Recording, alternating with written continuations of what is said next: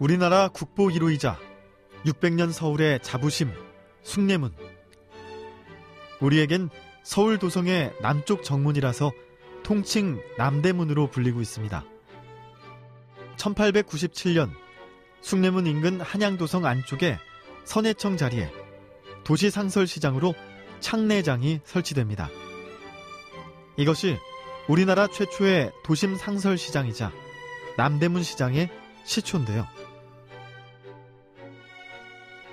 이후 남대문 시장은 8.15 광복 이후에 이북 피난민들의 삶의 터전으로 자리를 잡습니다. 이들은 생계를 위해 군복과 담요 등 팔 수 있는 것을 모두 팔았다고 합니다. 그때 당시 생활을 엿볼 수 있는 소설이 있습니다. 백지 아다다의 작가로 알려진 개용묵의 소설 별을 헨답니다. 별을 헨다라는 낭만적인 제목과 달리 이 소설은 광복 후 어려운 시대 상황과 남과 북에서 동시에 생활터전을 상실한 사람들의 처절한 삶을 생생하게 그리고 있는데요. 잠바 흥정이 붙었다. 친구는 양복 위에다 잠바를 입었다. 물건 주인은 값이 맞지 않는 모양으로 어서 벗으라고 잠바 앞서풀 한 손으로 붙들고 당긴다. 조금도 달아진 맛이 없는 것 같은 스물다섯이 채 되었을까 한 청년이다.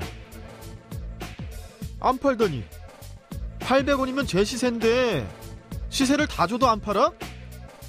이건 누굴 희약가시로 가지고 나와서 친구는 눈을 매섭게 부릅뜨고 발을 뿌리친다. 밀어젖힌 대로 물러난 청년은 더 맞잡이를 할 용기를 잃는다. 멍하니 친구를 바라보고만 섰더니 어처구니 없는 듯이 뭐라고 혼자 중얼거리며 그래도 쥐고 있던 돈을 세어보고 집어넣는다. 무서운 판이었다. 총소리 없는 전쟁 마당이다. 먹고 살기 위해 나갔던 남대문 시장은 무서운 판, 총소리 없는 전쟁 마당이란 소설 속 표현과 같았는데요. 살아남기 위해 남을 짓밟는 일이 흔하게 벌어지는 곳이었죠. 이후 1960에서 1970년대 경제성장과 함께 남대문 시장도 급성장하게 됩니다.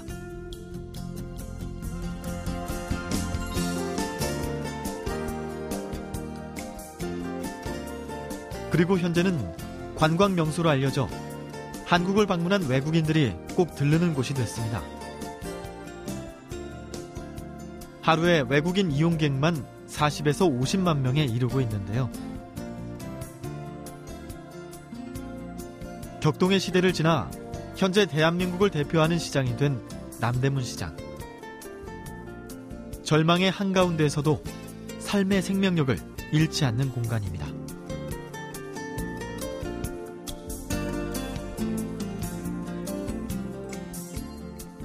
김종삼 시인은 시를 통해 남대문 시장 사람들을 이렇게 말합니다.